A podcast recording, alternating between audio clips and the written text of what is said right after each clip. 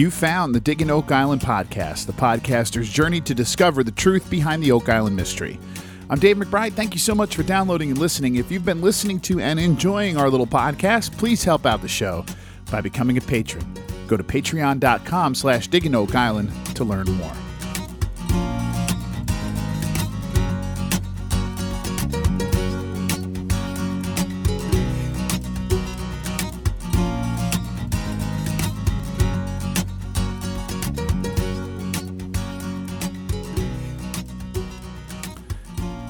Right, let's start off the podcast first by welcoming our new patrons for this week, Mark and Claude. Thank you guys so, so much for your help and for your generosity. And don't forget, every week you can come and join us during the uh, U.S. broadcast of each new episode for a little kind of live discussion over there on patreon.com slash digging oak island. And, uh, and I told you this last week also, patrons.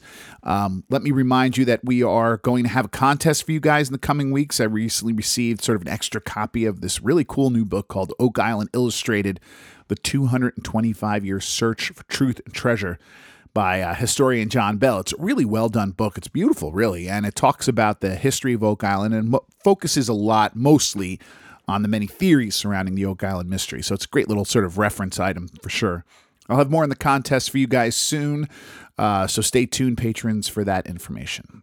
Now, speaking of Mark and Claude, uh, they actually both sent in questions for me over the Patreon this week. So let's start off our listener listener question segment this week with those two messages. Uh, the first being from Claude, who writes. Thanks, Dave, for all your work on this podcast. Love listening to your podcast. Look forward to it and your perspective even more than I do the show as of late. Uh, I've heard you're gonna this, folks. This is gonna start to be a theme here in the uh, writings in the um, comment section, listener question section here. But anyway, he continues. I've had a hard time lately with the show, but yet try to be optimistic. Just try, just tired of some of the show antics. For instance, why for so long were they persistent in calling the Stone Road a road? And saying that it must run towards the money pit. When from the sky view, we saw it clearly looked like it ended, and now they're referring to it as a ship wharf, which it always appeared to be to me. Uh, and all these findings that they take to Carmen and get these astronomical dates from. I'm not doubting his knowledge, but why not verify with carbon dating or something? And flood tunnels, have we ever really found them and shut them off? How is every nail, every ox shoe, every scrap metal, etc., a clue? Every piece of wood part of a ship we already determined was not a ship, a button, not just a button. I could go on and on. I do believe something of historical value did happen on Oak Island. I'm not sure what it was, and I enjoy your take on things. Thanks again, Claude. Claude, for the most part, the answer to your question is honestly, because that is what the producers think will make for the most compelling show narrative possible, right? It's kind of a cynical answer, but that's really the answer.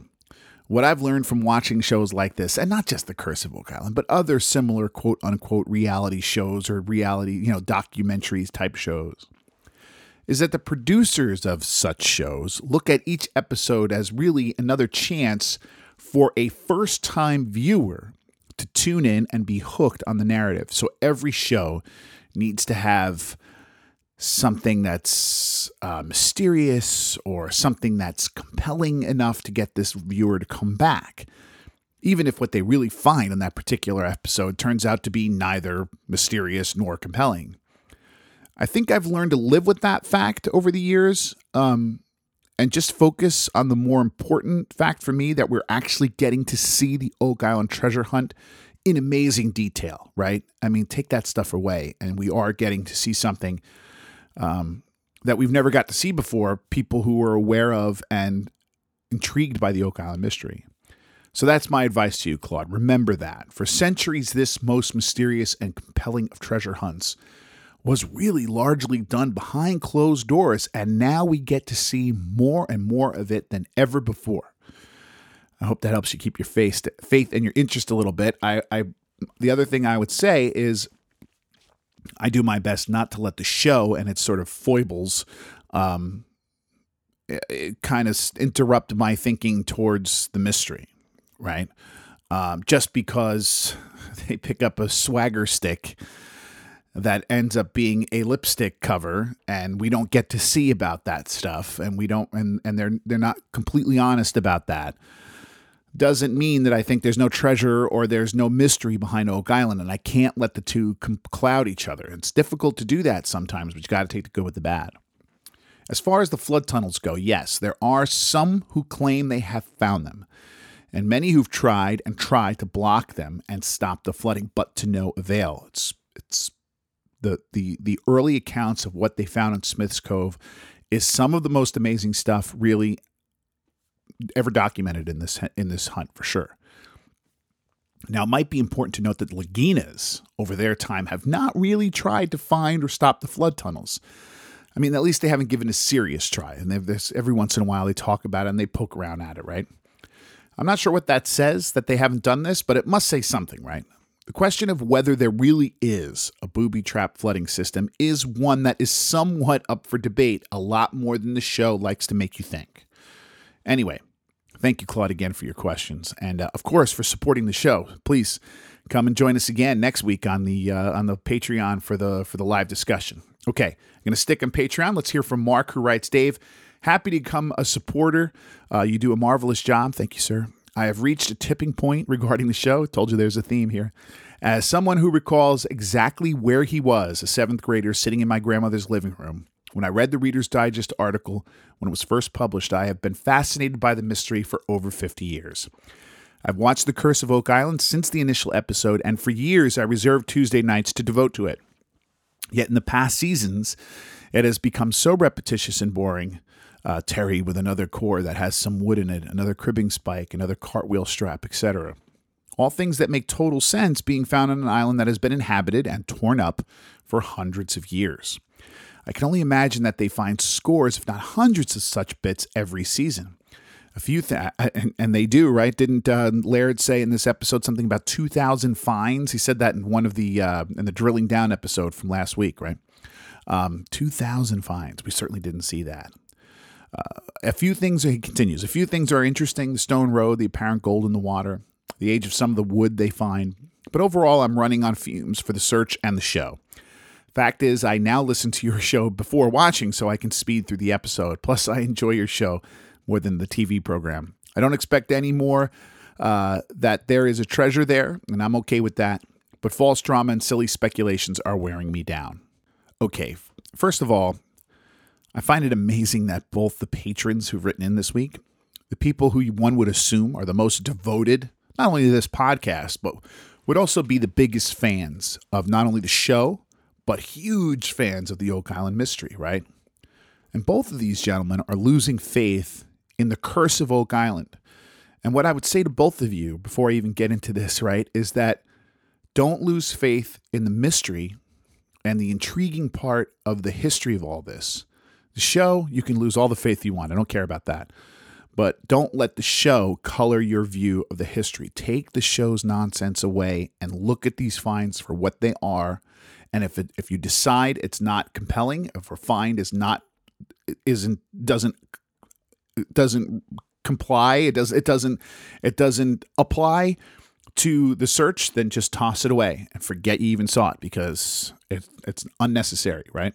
I mean, you're becoming with this a treasure hunter just like those have been here for ages and ages, right? Who have found these little things and have had to spend days trying to figure out what they are, only to just have to toss them away, right? I mean, this is something that treasure hunters do all the time. We're seeing it in real time. It's frustrating us, it's frustrating them as well. Problem is, we don't get to see the frustration. Maybe if we did get to see a little more of that, we we feel a little differently, right? And and I get it, guys. You're not alone. I think I've said this before, but it is what I call television fatigue, right? It's almost like we're now seeing too much Oak Island. In an effort to make as many episodes as possible and therefore maximize their advertising revenue, which, let's face it, makes all the sense in the world and is exactly what they're all there for, they've made a lot of episodes of the show.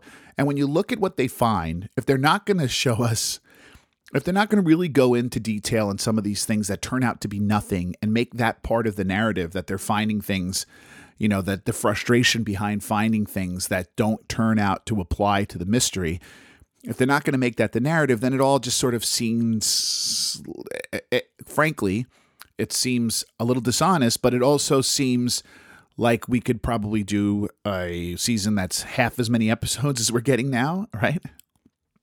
And I think over the last couple seasons, it started to wear on a lot of viewers more than just a little bit because they spend too much time on mundane stuff, or at least what looks like mundane stuff, right?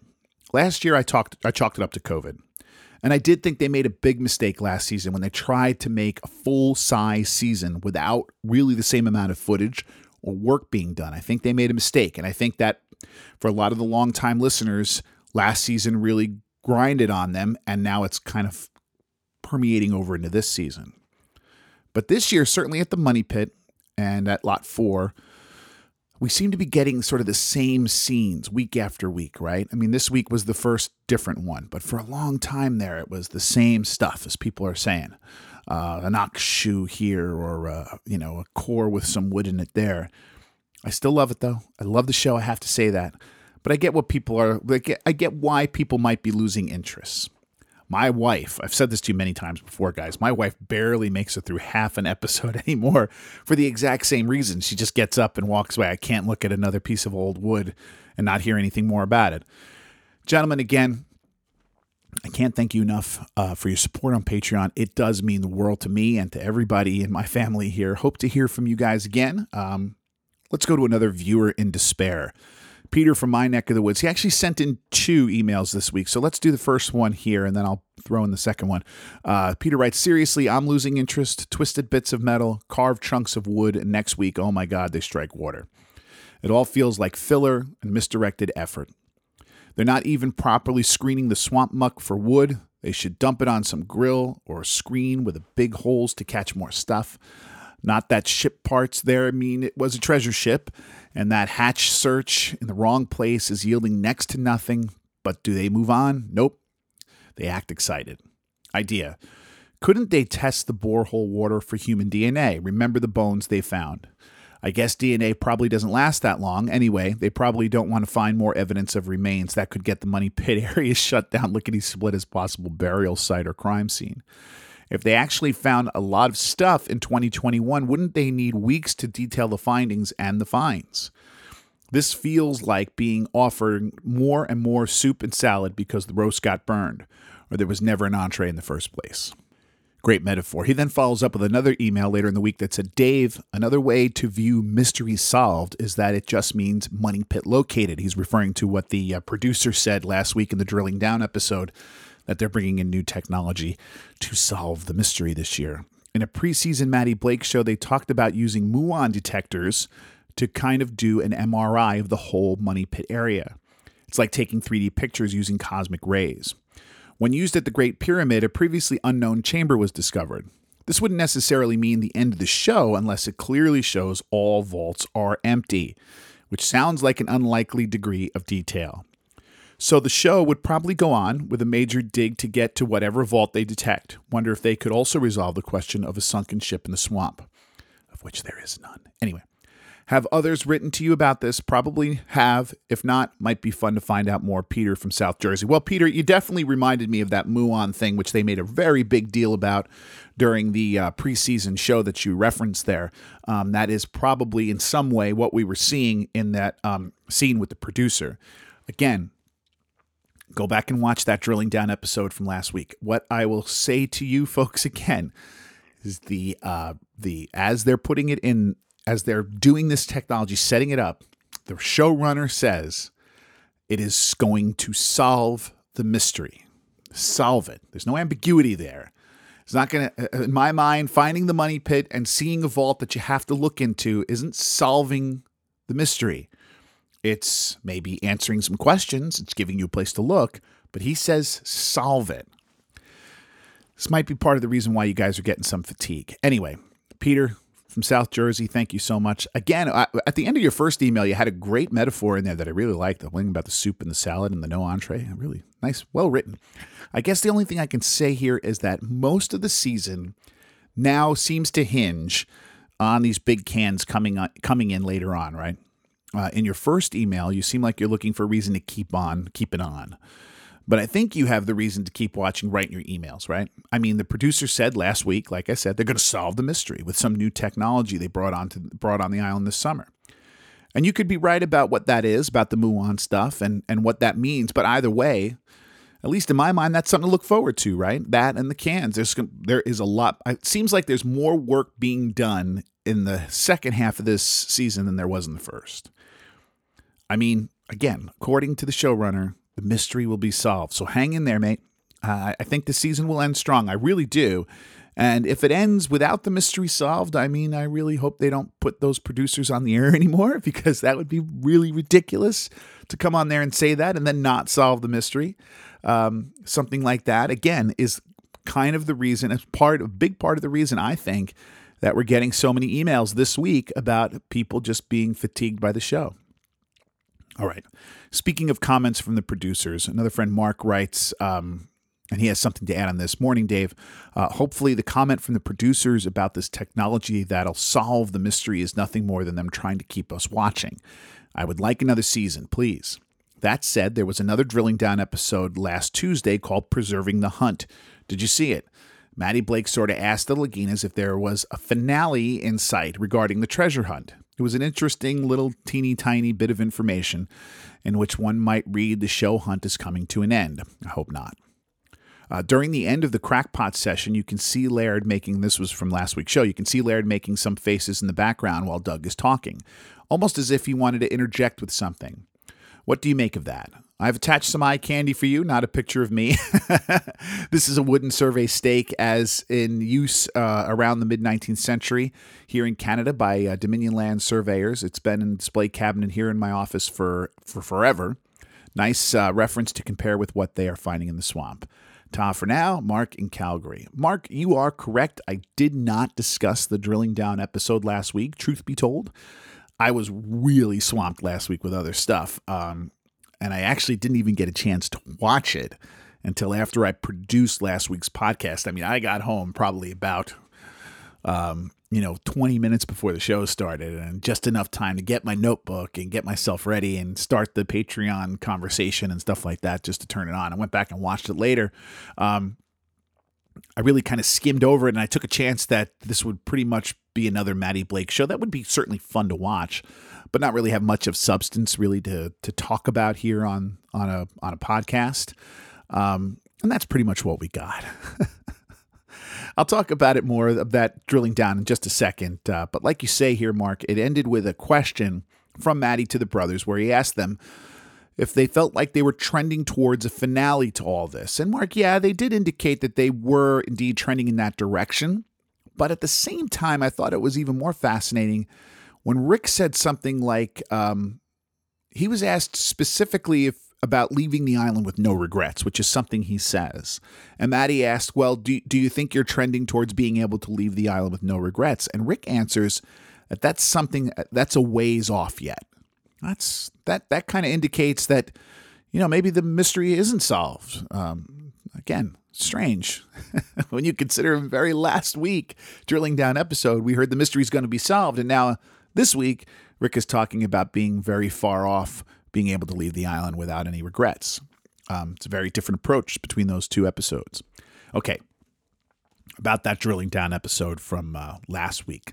Let's just mention a bit more about it here. It was chock full of history. Um, it showed us a real good look at the Women's Memorial Rock Garden um, that's over by the Money Pit that that Rick built. I get asked about that all the time because it's like the only feature that's there in the Money Pit. The rest is just sort of cleared land. Um, there was also a really nice segment about the Restall family, and, and I also um, there was also one about the Nolan Blankenship feud uh, that really kind of served as a reminder that Dave Blankenship essentially left the show. Right, I was kind of half expecting to see him make a cameo here in this scene, uh, but no, no, Dave. He really, I guess, really wants nothing more to do with the show. But if I'm going to be entirely honest, the show did kind of feel to me, this drilling down episode did kind of feel to me like it had a bit of an agenda.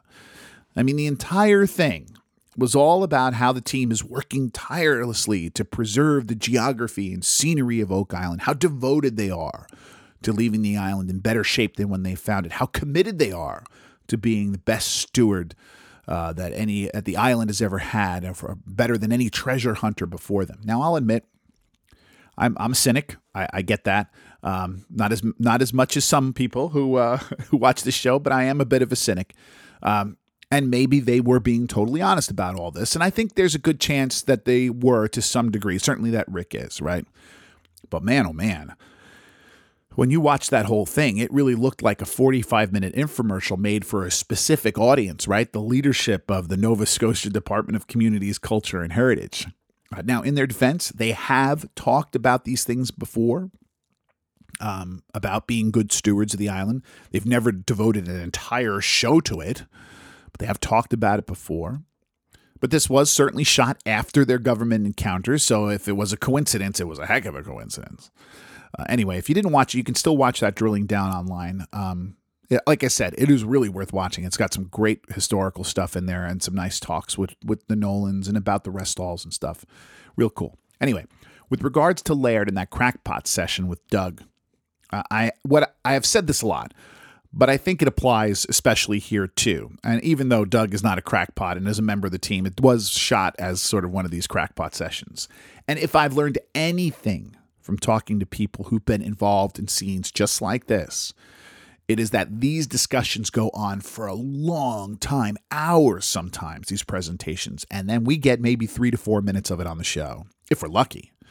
So I think we can just assume that Laird had a lot more to say than we ever got to see. And even though he only got in a line or two, I, got to hand it to him. They were pretty good lines, right? I mean, he said something like, "We know the Portuguese were here. We know this. This isn't. This isn't. This isn't unusual. They were here fishing for centuries." So even with that one little line, he kind of poked a whole hu- huge hole in the in any sort of mysterious angle that they were trying to present about a Portuguese presence in Mahone Bay. I, I pray for a director's cut of this show someday, but I think that prayer will no doubt go unanswered. And I'm going to post that uh, photo of the uh, survey stake that uh, Mark talked about for you uh, guys to watch to go, to to gander at on the Facebook page. Um, it does look like a lot of things we see come out of the swamp. Anyway, thanks as always, Mark. All right, that's all for this week's questions. Uh, if you have any questions or comments you would like discussed on a future podcast, please, please send them to digginoakisland at gmail.com.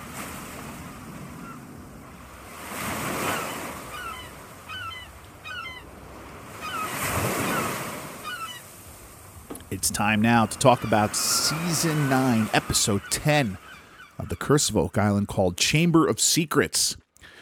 Now, most of our time is going to be spent in the money pit. Um, but let's take a couple of quick stops here before we get to the money pit, which was really the bulk of the show. Uh, we'll begin with Lot 32. This is on the southern side of the island. It's kind of just below the swamp. Um, Will and Gary Drayton is here. We see Gary Drayton here metal detecting, and he finds another ox shoe, um, and then a really rather hefty iron spike. Now that looked kind of cool, and it was kind of deep. Later, they take it to blacksmithing expert Carmen Legg, who calls it a rock spike, meaning you would drive this into a big boulder and use it to tie up something really heavy. and in this area of the world, we're talking about like a ship, right, or or something like that. So if you use it to tie up um, ship, what you're doing is you're sort of anchoring it to the land. And therefore, you can use it to pull the ship even closer to shore and maybe careen the ship to clean the bottom if that's something you need to do. Um, if that's and and in this area, something like this would certainly come in very handy. It's an interesting find, uh, especially since it wasn't right on the surface. Right, it was a few feet underground. But that's all for lot 32. Uh, not much more there, and there's no way really to know who or why it was put there. Um, Let's go now over to the swamp. Action over at the swamp kind of begins with uh, more digging by Billy Gerhardt as he's really, really tearing up this little corner here and just kind of dumping wood. And the weird thing about it is he's bringing up these big buckets of dirt, and then we're hoping that he spots something in those buckets because it doesn't seem like anybody's sifting through them as they come down. Now, maybe they will later, uh, maybe there's a spoils work being done. The other thing about it is that it seems like the only thing being done here is metal detecting. But if we're looking for wood and evidence of a ship, why a metal detector? It doesn't really make a whole lot of sense. Anyway, be that as it may, again, I'm sure we're only getting some of this here. Um, Gary Drayton is there with uh, Rick and Marty's nephew, David Fornetti, who seems to have just returned to the island for the summer. Gary finds a really big stick, which my dog would absolutely love, right? He then also finds a piece of modern rebar. And, and I think this brings up something we were mentioning before this idea of finding a lot of things that we don't hear about. Uh, my guess is they would find a lot more of this type of thing uh, that we don't get to see. But it's funny how this one kind of made it into the show. Anyway, later they pull out another flat piece of wood, which they found a bunch of these before. Um, a possible piece of decking, uh, maybe even a wharf planking, which makes a lot of sense to me. Uh, the episode ends with a war room meeting with Rick not there, but on a video call. Um, don't remember why that was, but he did say. Um, and Craig Tester, who is the carbon dating guy, has his C14 test results. And from what I assume was this piece of wood they found earlier in the episode. And the results come back with a range of 1516 to 1674. Now that turns us into a big discussion about the time frame of finds. And this is something we always talk about, right? We have to sort of narrow down the time frame. We're hoping the finds that they're getting here we, we have to be able to sort through these things to see what applies to a mystery and what doesn't because we need to get the time frame into a certain area in order to really start to piece this stuff together and now according to rick he says they seem to be zeroing in on the early to mid 1600s but interestingly Marty then later says that the time frame now is 1650 to 1750. And these are two very different things. And, I think we need to just discuss that for a second. The first settlements, if my Canadian history is correct, and I'm American, so be, take it with a grain of salt. But the uh, the first European permanent European settlements, I think, were right around the start of the 17th century, right around 1605.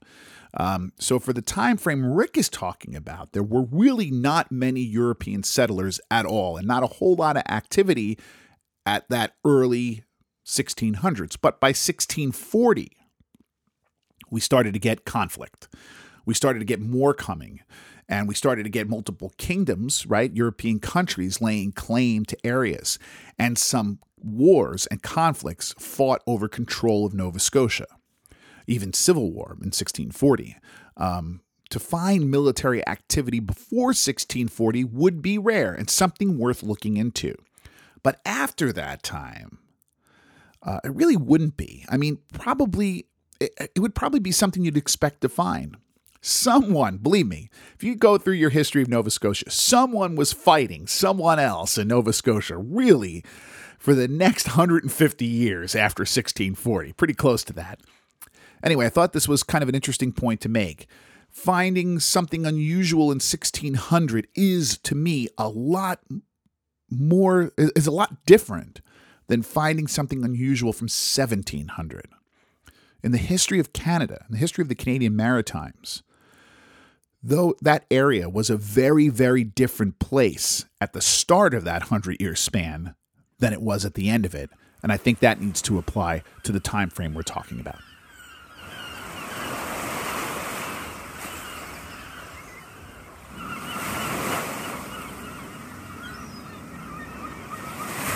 All right, so let's talk about the money pit. The episode opens with a war room meeting where the team have gathered for a video call with geophysicist Jeremy Church. This is the guy um, who was charged with analyzing the data taken from the seismic scanning done back in season six, I think. Um, if you don't remember, um, this was where they found the SS Matty Blake, where they found the potential for a uh, anomaly in the swamp um, that they keep referencing even though the very next episode started the following season, they drilled, uh, put a barge out into the swamp, drilled into it, and found out the anomaly was just sand. Um, but he was the guy who analyzed the the data from the seismic scanning. Now, if you didn't watch back then, seismic scanning is done by you put these little sensors in the ground and then a, you explode little pieces of dynamite sticks, and then you use these sensors to read information about the underground from the vibrations caused by these explosions. And you do them in these grids, and they basically did it across much of the island. Um, now, it seems Church has some new technology he's employed to look at this couple year old information in sort of a new way. Uh, but honestly, none of that was really explained very well what the technology was. So I can't really say what this what this really means. or why it took years to come up with what we are about to see, but be that as it may, this is what his presentation is. Church says they're seeing evidence of a tunnel running pretty much east to west along the northern side of the money pit area. He says the tunnel is about 100 feet deep um, and on its western end, there is some very square looking feature that Church says is about 12 by 12. And of course, we all start talking about the possibility of a treasure vault, a treasure vault. Um, and in my mind, I was made me think if that's a treasure vault, 12 feet is pretty high to build a treasure vault. Uh, but be that as it may, the tunnel begins on the eastern side of the money pit, right, on the opposite side of this vault, at something called Shaft 12. Now, the show explains this a bit, not really very well. So let me just say a few things about it here. Shaft 12 was not some random shaft dug to find treasure, or as they say, um, to find to, to cut off, cut off the the flooding in the money pit, the flood tunnels. It wasn't it wasn't one of the many shafts built to sort of tunnel across and intercept the money pit. It was sunk right in the location of what is called the cave-in pit. So what is that? Now, a treasure hunting group called the Halifax Company left the island in 1867. And from then until the mid 1890s, Oak Island really saw very little treasure hunting activity, if any at all. There actually were a couple of significant events in the history of Oak Island, which did occur during these 25 years. After the Halifax Company left the island, the landowner, Anthony Graves, and his family pretty much used the land on the east side of the island for farming really kind of bringing it back to what it was before 1795. And among his family members living on the island with him during this period was his daughter Sophia and her husband Henry Sellers. On a faithful day in 1875, Sophia was working on the farm, plowing with a team of oxen. And as she steered her plow across the land between the money pit and Smith's Cove, the ground suddenly opened up under them and swallowed up Sophia and her oxen as they fell down about 10 feet into a chasm like a sinkhole.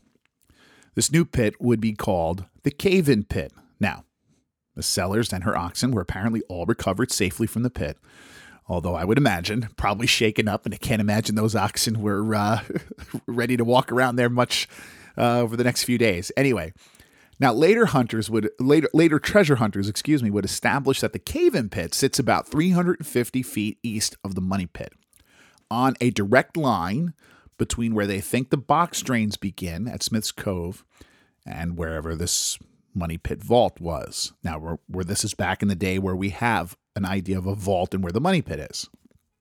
So, this is what leads the narration to say they dug Shaft 12 for the purpose of shutting off the booby trap flood system. But as far as I know, that's not exactly correct. They were really digging there to explore the reasons behind the cave in pit. Could it be that underneath here were um, was the flood tunnel box drains that we'd be able to find it? Had they collapsed? Could it be that they were actually looking at another chamber? What could have caused this? What could have collapsed underneath their feet? Um, so they dug around here but the whole thing failed at 55 feet as it flooded. Now hopeful theorists like to think that the cave in pit was formed directly as a result of the flood tunnel system collapsing but we don't really know that for sure we do know there was a number of largely undocumented tunnels dug by the Halifax Company towards the end of their time on the island, and some believe that those tunnels were right around this area. In fact, in the 1960s, treasure hunter Robert Dunfield found a searcher tunnel dug right in this area, and he concluded it must have been from the Halifax Company. So, could that tunnel have been the cause of the cave in pit? Seems a reasonable theory to me. So far, no one has established anything concrete on the subject. Now, the show makes us think we know everything there is to know about who did what in this area uh, and when. But as Dunfield proved, we really don't. Now, the team says earlier in the meeting that they're using this information that church is showing them to decide where they're going to drop these huge cans coming later on in the year. But predictably, they can't wait that long. So we soon see them drilling a hole called AB 13, which again, I believe they tell us is right down the middle of what was shaft 12, the cave in pit. Now, before we start talking about what happens, Terry Matheson said something that kind of blew me away here. Someone asks him where the anomaly, this possible tunnel, Um, now they start talking about tunnels here, right? So so we know what this is, right? We know that they're shooting for down the shaft 12 to find the beginning of this tunnel and Rick starts talking about walking through the tunnel if it's there, right? At what depth was this supposed to be found? And he answers that the target is about 95 feet, but then says something incredible. He says something like plus or minus 20 feet, you know, seismic data, indicating that the seismic data could be off as much as 20 feet in either direction. what? This would have been a really good thing to explain, right? To let us know why that might be and how accurate this information is. But alas, that's all we get. This little side comment from Terry Matheson. They dig down to, about 65 feet and the drill drops down as if it had passed through a void. And then it starts spewing water out the top of the drill. The guy's first concern is that they've hit a pocket of natural gas, which I presume, when depressurized by the drill, would then push the water up. Although, again, I don't know. It turns out not to be gas, and now everyone starts talking about this like it all is all very, very weird. But I just wasn't so sure about that. I just didn't, right from the off, I didn't know if this really was all that unusual. We know there's water down there. We know that from the work done and documented in Shaft 12. We know that there might be a tunnel down there. We know that there might be tunnels that we don't know about that Dunfield mentioned down there. We know the area is unstable anyway, right? We know there's been some searching done here. Like I said, we we we think there's a tunnel off shaft 12. We think not only from the information Church is giving us, but also from from um, what Dunfield says. They also mention this possible tunnel very briefly, so they know there's a void there. Either way, as I always say, I'm a podcaster. So what do I know about this stuff? So I contacted geologist Gordon Fader. He's a friend of the show, co-author of Oak Island Mystery Solved. Um, if you didn't know, he's the guy working on the theory that the money pit is in fact just a sinkhole, and there's other um, fascinating clandestine uh, historical stuff that's involved in Oak Island, but that the money pit itself is really part of a just a natural geological formation. So I thought he was kind of the guy to ask, and here is what he said: the water coming out is very common and natural. There is a freshwater lens in the island, and then all the salt water in the channels and pits at depth. It can easily get pressured from rain, tides, storm surges. Remember when Dan Blankenship almost got crushed in the caisson at 10-X? Well, it took immense pressure to do that. It all confirms that the sinkholes are active on the island and the land is moving and alive. Note the image I posted below, which I'll put for you on Facebook. It is a buried surface and shows all those sinkholes. Most have not reached the surface yet, but there are no tunnels or shafts on it. Feel free to ask me any more questions. Cheers, Gordon. Thank you so much, Gordon, for uh, for writing that in and help clear that up a bit. I did sort of feel from looking at this that it didn't seem all that unusual. You know, there's a lot of water down there. It's not out of the realm of possibility that gets a little pressurized from all the other work going down, and then it spews up. Um, hey, for all I know, it could be something mysterious. We will find out. But uh, the I wish they would give us all the natural explanations as well, right? I, I mean, I don't think that's too much to ask. But having said all that, a lot of the guys who are the experts here are calling this man made. I mean, Craig seems very confident in that. Um, he's puzzled by the shallowness of the depth which this water is coming out. Um, the guy, Brennan McMahon from Choice Drilling, he seems to be pretty confident that this is something man made they're hitting. Terry says at one point, we know there, one thing's for sure there's a cavity right? That's a little less confident in the man made part, but at least we know there's something there. What I think is that what we could be seeing could be connected to the construction of Shaft 12. We don't know that yet. What I do know is we're obviously going to drop a can here to try to figure out what this is. And, uh, you know, it's a long time coming. The Cave in Pit is a feature that's been part of um, the Oak Island mystery for 125 years and maybe it is time to start digging around there. But what I do know from from the history of the cave in pit is if they decide to go in that direction, it ain't going to be easy.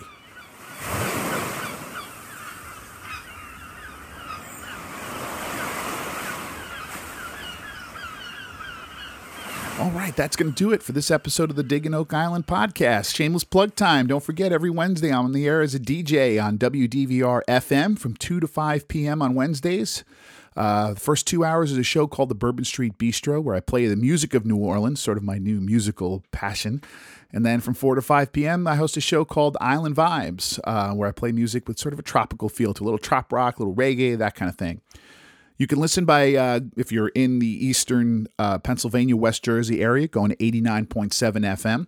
Or um, if you're out of that area or you just prefer to listen online, you can go to WDVRFM.org. You can also use the TuneIn app, or you can just tell Alexa to turn on WDVR. Uh, also, um, if you're enjoying our little Digging Oak Island podcast, I ask you to please give us a five star rating on Apple Podcasts, wherever you get your podcasts. Thanks to everybody who's done that already. I really do appreciate it. It helps to get the word out on the show somehow, some kind of Apple robot thing. Um, and also, don't forget uh, if you really are enjoying the show and you want to keep us going here, you can become a patron. Uh, if you think the show is worth five bucks a month for you, then head over to patreon.com slash digging oak island and you can learn more. Uh, again, if you have any questions or comments that you want to send directly to me, you can do so via email, diggingoakisland at gmail.com. You can also do so by going to either of our uh, social media sites, Facebook or Twitter. Just put in at Digging Oak Island and you can direct message me there. Um, keep in mind, if you do send me a message or an email, I'm probably going to answer it here on a podcast unless you really tell me on there that you don't want it answered. I may actually try to convince you otherwise because it's just so much easier for me to do it here, especially if you're writing a compelling question that I think, you know, brings up some good points for everybody. So until we speak again, I'm Dave McBride. Thank you for listening to Digging Oak Island.